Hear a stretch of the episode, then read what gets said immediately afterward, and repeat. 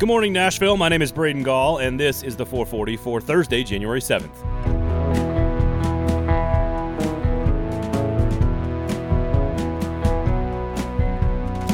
Today on the show, a couple of Nashville Predators got back onto the ice. The Basket Vols bounced back against Arkansas, and we will talk with Midday 180's Jonathan Hutton about how healthy this Titans team is and maybe highlight a few matchups that he thinks are undercovered heading into the postseason.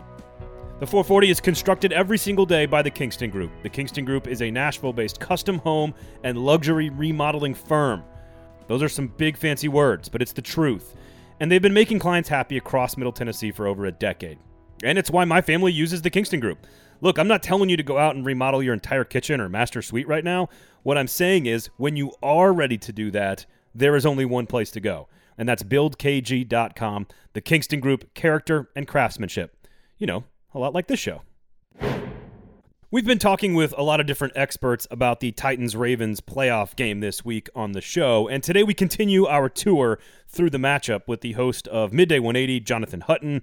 He's going to dive into some matchups that he thinks are being undercovered heading into the weekend, as well as his sense as to just how healthy this Titans team will be on Sunday. Well, they're going to be banged up, but I think all things considered, hearing Roger Saffold say what he said uh, on Wednesday that he was going to play, we've seen him not practice throughout the weeks recently, Braden, and he's he's he's played and, and held up strong uh, as well as Ben Jones at center. I think the offensive line is crucial in this matchup to stay as healthy as possible. They're already on their third left tackle. Saffold playing is huge in this game, uh, especially against the front of Baltimore. Don't know about Adam Humphries. We haven't heard about him since he went on IR a, handful of weeks ago with, the concussion protocol.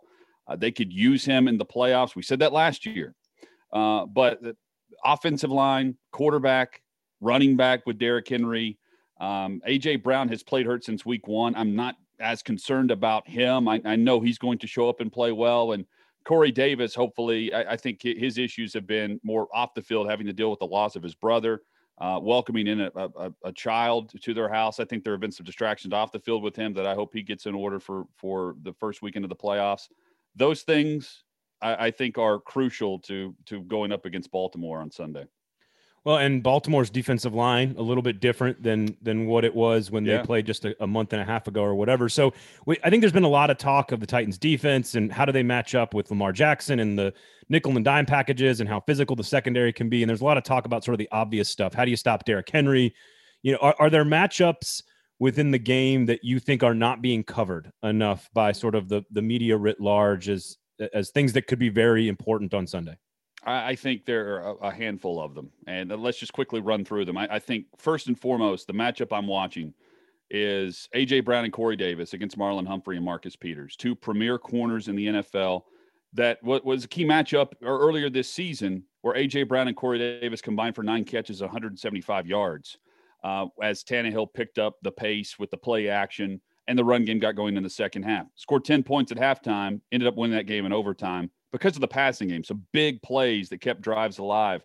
And it was the one on one matchups where the Titans receivers, who we have seen step up here and there as a combination, but really it's been AJ Brown's game or Corey Davis's game and back and forth. I don't know if there's a rhyme or reason to that as much as matchup. They need both to show up and play well on the outside. I mentioned up front, and you did too, with with Brandon Williams and Calais Williams back. They were on the COVID list in the, the, the Week 11 matchup. That will be different in the run game for them. They need to be solid on the interior. Having Roger Saffold play because he didn't play in the first matchup, that's crucial in this. And, and look, I, I, think Greg Roman and his third go around against this Titans defense, he's 0 for 2. I'm I'm intrigued to see what adjustments, what wrinkles he can throw in with the Baltimore offense that hasn't already been shown on tape that the Titans have, have defended well against the run. I'm not if Lamar Jackson can throw and be accurate, the, the Ravens win this game. Uh, we haven't seen that from him on a consistent level. What can Greg Roman throw in as an offensive coordinator and a play caller that the Titans haven't seen? Because so far they found a remedy, whether they're playing with the lead or playing from behind. They've been able to find a solution and make adjustments to what Greg Roman has done. A couple of important points there from Hutton, of course. Obviously, you know, this stage of an NFL season going into the playoffs, everyone is sort of banged up at this point and, and people are playing through injuries. But without Roger Saffold, this team would be very different, and it does feel like he's going to give it a go as of Thursday morning when we publish. I do think, and we've mentioned this on the show briefly this week already, that the point that Jonathan brings up about Greg Roman and the Ravens offense and the scheme and the strategy, that they have been stopped by Mike Vrabel's defense twice now. Mike Vrabel has to anticipate something new. So now we're in this chess match where Greg Roman knows – what works and what doesn't. Mike Vrabel knows what works and what doesn't, and you have to expect both of them to come out and try something different. Does that involve blitz packages? Does that involve simplifying scheme on defense? Does that involve Lamar Jackson throwing the football down the field more? Those are the things that are very, very interesting to me from a schematic standpoint that I don't think are getting a ton of run, and I'm glad that Hutton pointed them out. Of course, special thanks to Jonathan Hutton for giving us a few minutes of his time. Midday 180, of course, and the Titans Radio Network. The Nashville Predators finally got new forward Luke Kunin signed on Wednesday. The 23 year old first round pick agreed to a two year, $4.6 million contract. Kunin was acquired, of course, in the trade for Nick Bonino this offseason. And the former Minnesota Wild winger will likely compete for a top six forward spot now that he can get on the ice and actually practice. Most likely, it's he or Eeli Tolvanen on that second line with Matt Duchene and Mikael Granlund. Reminder the Preds are off on Thursday and have a very important scrimmage on Friday evening at 7 p.m. That scrimmage is where we are going to learn the most about things like line combination and maybe get a better sense of what John Hynes wants his starting lineup to look like. With less than a week before the season starts, this coaching staff is going to have to work very fast to get their roster organized, and getting Kunin signed and on the ice was critical with just a few days left before the season starts. As far as practice on Wednesday goes, Kunin actually got to skate with the team. Mattias Ekholm was also back on the ice, so that's really good news. But Matt Duchene was still nowhere to be found, so quote unquote unfit for practice still for the centerman. Something, of course, to keep an eye on as we move forward in training camp. Well, I don't know about you all, but I definitely needed a good 40 minutes of college basketball last night.